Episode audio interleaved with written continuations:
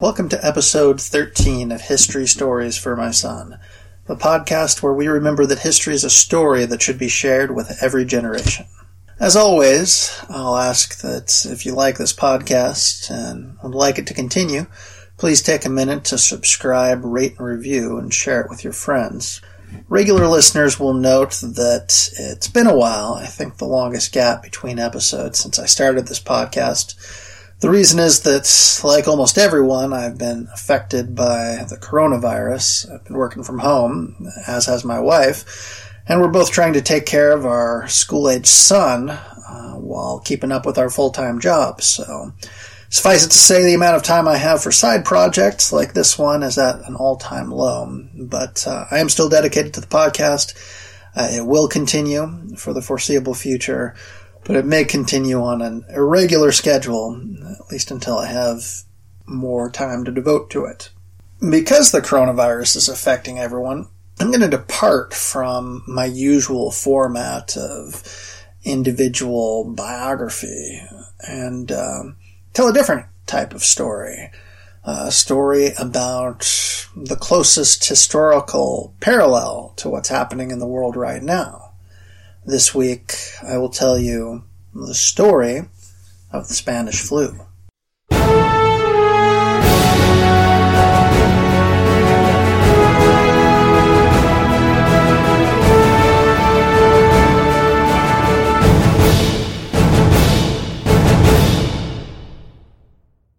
The Spanish flu was by far the deadliest pandemic in modern times. I'm in no way diminishing the seriousness of what we're currently going through when I note that the Spanish flu killed at least an order of magnitude, more than 10 times as many people as the coronavirus is going to. Uh, how many? Uh, we don't know exactly because the Spanish flu took place in the middle of the First World War during a time when medical record keeping in many parts of the world was not very good. But estimates by historians range from 17 million at the low end to 100 million at the high end. Uh, most commonly, the consensus or the median figure is somewhere in the middle, around 50 million. And it's worth noting that the Spanish flu struck a world with about a quarter of our present population, which means that it was even worse in relative terms. The median estimate is that about 3% of the world's population, that's three out of every hundred human beings on the planet, died of the Spanish flu. So where did this flu come from? You might think judging by the name, that it came from Spain. That'd be a reasonable enough assumption, but it turns out an incorrect one. It was called the Spanish flu because at the time the flu hit, the world was at war, and wartime censors in all of the participating countries suppressed news of the flu because they thought it would be bad for morale bad for mobilization of their armies. And uh, so it was Spain, which was neutral, that was one of the first places where the Spanish flu was reported on, uh, especially because the King of Spain himself caught the Spanish flu and became very ill with it. Though he ultimately recovered, it became a huge news story in Spain, and Spain was reporting accurately on it. Uh, which made it seem like Spain was uh, an epicenter, uh, even though it wasn't particularly. So, where did the Spanish flu come from? There are three major theories. One is that it came from France. There was a major UK staging area and hospital in France where the British, since they're sick, they're wounded, and where some of their healthy troops prepared themselves before moving forward to the front. So you had sort of a line of, of sick and injured troops heading in one direction, a line of healthy troops uh, heading in the other direction, all crammed in under very crowded conditions. Uh, and there was a piggery there where they kept pigs. They brought poultry in from the surrounding countryside. And so uh, one theory is that it jumped from animals, probably the pigs, to the people, uh, mixed in with this churning, concentrated population of sick soldiers uh, going in one direction, well soldiers going in the other, uh, and that that's what led to the sudden explosion from there. So that's one theory. Uh, another theory is that it uh, emerged in China. And this theory is supported by the fact that uh, in 1918 there was an unusually low death rate from the Spanish flu in China compared to most parts of the world, uh, which could suggest that it had actually been in China for a while, such that the Chinese population, or significant proportion of the Chinese population, had already developed an immunity. Uh, and indeed, there's records from China that show an illness that sounds an awful lot like the Spanish flu struck the population in 1917, a year before the global Spanish flu pandemic. People who subscribe to this theory point out that about 100,000 Chinese laborers were mobilized to work behind British lines. And so their theory is that the Chinese brought it to France.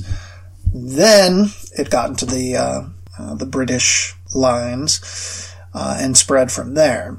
And there's even a third theory that it came from the United States. One of the early outbreaks was in Haskell County, Kansas, and a soldier from that area then infected an army camp, Fort Riley, in Kansas, uh, which led to the first widespread outbreak in the United States. Uh, and there's a combination of that theory, Chinese theory. Some speculated that it was when Chinese laborers were being shipped across North America on their way to Europe that it got out, mutated in America, and then moved on. We don't really know which of these theories is accurate. Uh, this was long enough ago that it's impossible to know for sure. Uh, what we do know is that once it started to spread, it spread rapidly. Uh, it spread particularly in the World War I trench conditions like most flus, like most viruses, this was an airborne disease spread by coughing, sneezing. Uh, and as you can imagine, troops packed like sardines in trenches. It's about an, I, as ideal a place for a flu to spread as you can possibly imagine. Transport ships are even worse. I mean, we've heard a lot about cruise ships.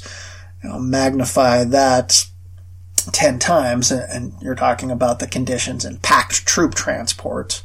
Army bases themselves were uh, packed to the gills at this time, uh, since everyone was a staging area for troops heading off to war.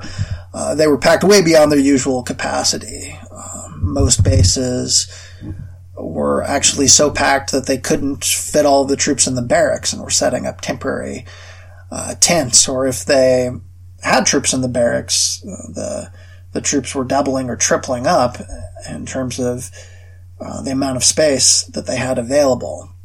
So worst possible conditions to contain the spread of a virus. And of course, once it started circulating among soldiers, uh, it passed quickly to civilians because soldiers were returning from the front, moving through the country, um, moving through the country both to and from the war. Uh, there's a couple of documented incidents in the United States uh, where troop, troop trains were moving across the countryside.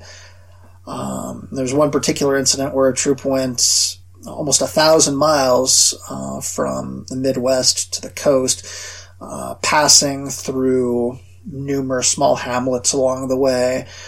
Uh, local townspeople would come out to greet the troops. The troops would come out to stretch their legs at the stop. Um, maybe there would be a little speech from a local dignitary. maybe some of the townspeople would hug the troops, shake their hand, and sure enough, every little town along the way then had an outbreak, one after the other. At least one case, by the time a, a troop transport got to the end, something like 70% of the soldiers on the train uh, had uh, been infected with the Spanish flu, uh, and they passed that along to almost everyone they came in contact with along the way. Now, the Spanish flu came in a couple of waves. The first wave in early 2018 wasn't that much worse than a normal bad flu season. But then a second wave hit in the fall of 2018, which was much deadlier, uh, and which unusually proved to be very deadly to people in the prime of their lives. And so, one of the historical mysteries around this is why.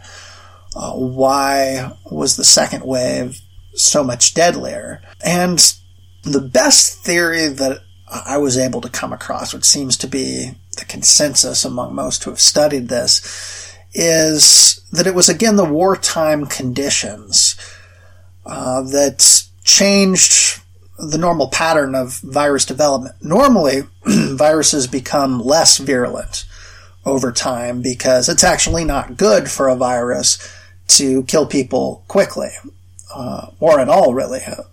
A virus survives by replicating, which means the viruses that uh, last the longest tend to be the ones that make someone sick enough that they're coughing and sneezing uh, but doesn't actually kill them and doesn't actually debilitate them to the point where uh, they're not going about their daily life. Uh, and so normally, the way natural selection works on a virus is that people who are very ill stay at home, not spreading the virus, uh, and unfortunately often dying. Um, and those who are mildly ill continue on with their lives, uh, spreading a comparatively mild strain. Uh, and so eventually uh, the mild strain crowds out uh, the more deadly strain, which dies out as its victims die out. But uh, in the trenches, natural selection was actually reversed. Soldiers with a mild strain stayed where they were, while the severely ill were sent on crowded trains to crowded field hospitals spreading the deadlier virus. Artificially, the people who were most sick were the ones who were being moved around where other people were exposed to it, which meant that almost uniquely, sort of with each passing month, uh, the deadlier and the deadlier, deadlier and deadlier strains were preferentially selected for until when uh, fall came around and the conditions were ready for the flu to start spreading rapidly again. Uh, the version that started spreading rapidly then was much worse than the original.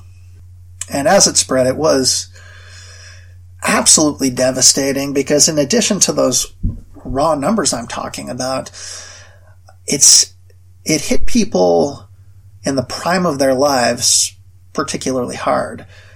Most flus, most viruses tend to disproportionately affect the very old and sometimes the very young. But this Spanish flu caused an extreme immune reaction in people, such that people with very strong immune systems would die oftentimes because it was their immune system overreacting that killed them rather than the virus itself. And so having a young adult healthy immune system was actually a disadvantage in this one.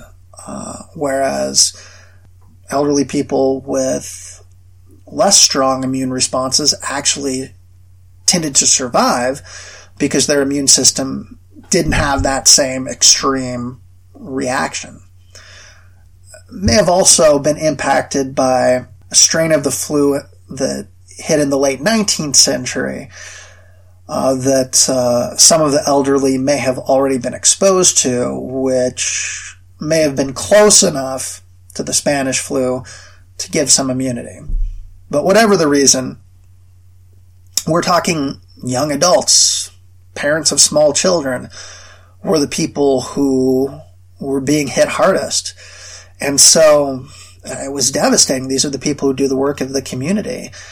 Uh, these are the people who take care of the children. Uh, it created untold numbers of orphans. Probably one of the most tragic effects was uh, a lot of child neglect that took place as parents died or became too sick to care for their children, and other people uh, were too afraid to go close to those children. Uh, and it caused a, a huge crisis uh, in in healthcare. There weren't enough people. There weren't enough healthcare workers to care for everyone who was sick. Partially because prime age healthcare workers were getting sick. Partially because a lot of healthcare workers had been shipped off to war to tend to the needs of uh, soldiers. And so there were probably a lot of people who died not only of the Spanish flu, but of other things who wouldn't have died if not for the fact that there just weren't enough healthcare workers to take care of everyone. So, what was the government response to all of this? Well, as we've hinted earlier, the, the government response was probably the worst possible in that they uh, lied about it. Uh, pretty much all of the governments involved in the war on both sides uh, suppressed news of the pandemic, uh, pretended that it wasn't happening, uh, instructed reporters not to report on it, and dismissed it uh, as something to be worried about. You know, the reason is that they were in the middle of the biggest war in human history up until that point, and they were afraid that a pandemic would scare people into not fighting the war, not producing materials for the war. Uh, so they really made a decision that they were willing to suffer a certain percentage of widespread deaths in order not to interrupt the war effort. And so not only were there no national level efforts to suppress the virus, uh, government policy was actually spreading the virus as quickly as possible uh, by moving millions of prime age carriers uh, around, uh, young soldiers and laborers and support personnel to and from the uh, the front. So uh, was kind of a worst case scenario on the policy side. You know, not only were the governments not stopping it, they were doing the opposite. There were some localized efforts which may sound quite familiar to those of you living through the coronavirus response right now, which is everyone. There were some localities, for instance, some cities in America that uh, imposed what we would now call social distancing measures that closed schools, churches, uh, that discouraged people from going out, that insisted that people wear masks in public, uh, that sort of thing, uh, cancel large events. And there's at least some evidence that, uh, at least locally, these efforts had some positive effects on reducing mortality. Um, there's a, useful comparison between Philadelphia and St. Louis. Philadelphia went forward with a major parade at the, the height of the outbreak. St. Louis uh, canceled a parade around the same time. Uh, Philly didn't impose any measures, at least not until pretty late in the game. Uh, St. Louis imposed all the sorts of measures that we're now familiar with. And uh, in result, St. Louis had a lot fewer deaths, including a lot fewer per capita, than Philadelphia. Now, this may not be an entirely fair comparison because where Philadelphia is geographically, a lot more soldiers coming back from the front would have passed through Philly than St. Louis. And so it likely would have had a higher death toll regardless. Uh, but there does seem to be at least some evidence that cities in America that implemented measures to curb the spread of the virus had a somewhat lower mortality rates on average than places that did not. So, what are the lessons that we can learn from the Spanish flu? And perhaps apply today. Well, one is that uh, government censorship is bad, uh, and that lying to the population about what's happening is uh, almost certain to make things worse. It happened in the Spanish flu, led to delayed responses, lost opportunities to suppress the early areas of, of outbreak and prevent it from spreading further. Um, unfortunately, there seems to be some parallel to that today. It seems that at least for the first few months that uh, coronavirus was spreading around China, information about that was prevented by censorship from going out to the wider world, and that that prevented uh, measures to prevent the current virus from spreading. So, unfortunately, that seems to be an area where we failed to learn from history, and, and history repeated itself. Uh, a second lesson is that local measures can make a difference, that uh, communities can lower the death rate by encouraging their people to avoid spreading the disease. Uh, and that lesson seems to have been taken to heart as we're seeing widespread efforts to discourage the spread of the disease today. How effective those measures will be is yet to be determined. Probably impossible to say while we're still in the middle of it, but at least that suggests that the lessons of history are being considered by some. Another lesson is that uh, second waves can happen. Um, you know, viruses often die down during the summer and come back in the fall. Uh, that's happened in the Spanish flu. It could happen in the case of the coronavirus, and we should be prepared for that. However, I don't want to be alarmist here because the conditions that led to the much deadlier second wave of the Spanish flu uh, don't exist for the coronavirus. We're not at war. We don't have the unusual preferential spread of the most deadly strains of the disease. Uh, and it appears that coronavirus mutates much more slowly than the flu. This is way outside my expertise, but if you're interested in the science, there's a fascinating article on livescience.com right now uh, about the slower mutation rate of the coronavirus, which is great news because it also means that once they do have a vaccination, it's likely to work a lot longer than the uh, seasonal flu vaccinations, where they have to change it every year to catch up with mutations. Coronavirus is probably going to be more like uh, other types of vaccinations you get, where you get it once, maybe you get a booster five, ten years later, but it's not something you need every year. But I'd like to end on a more hopeful note. Because I think the most important historical lesson of the Spanish flu is that this too shall pass. After that lethal second wave struck in late 1918, cases dropped abruptly and dramatically. In Philadelphia, for example, which was one of the epicenters, uh, almost 5,000 people died on October 16th, but by November 11th, flu had almost disappeared from the city. Some fatal cases continuing into March, but uh, but really, by mid 1919, it was gone. And this is not unusual.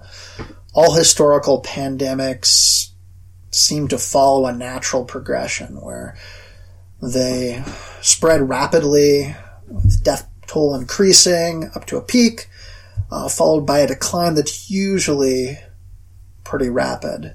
And oftentimes the decline is rapid due to a combination of mutation to a less violent strain, since again it's better for the virus if they aren't actually killing their hosts, um, and also immunity from survivors. We've heard a lot about herd immunity. Uh, almost all uh, illnesses that you survive, you gain an immunity to, and one of the reasons why the drop off of Spanish flu may have been so dramatic is because it did spread so quickly and uh, pretty much killed everyone it was going to kill and infected almost everyone else so that those who survived were largely immune and uh, it couldn't spread any further. It was kind of like a fire burning out because burned out the forest.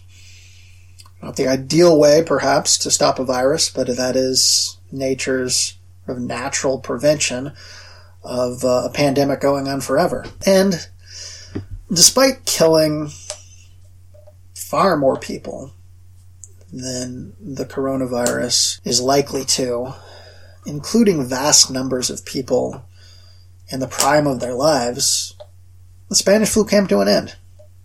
It was not the end of the world. Society moved on. People got back to work. The 1920s It's called the Roaring Twenties.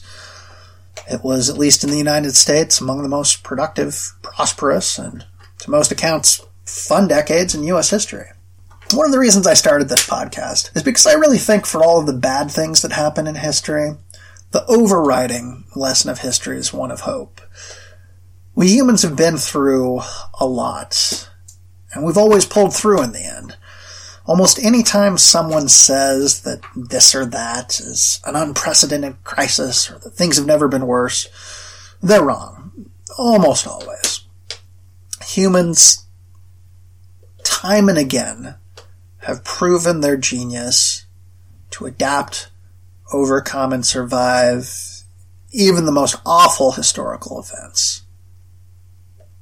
We will overcome this too.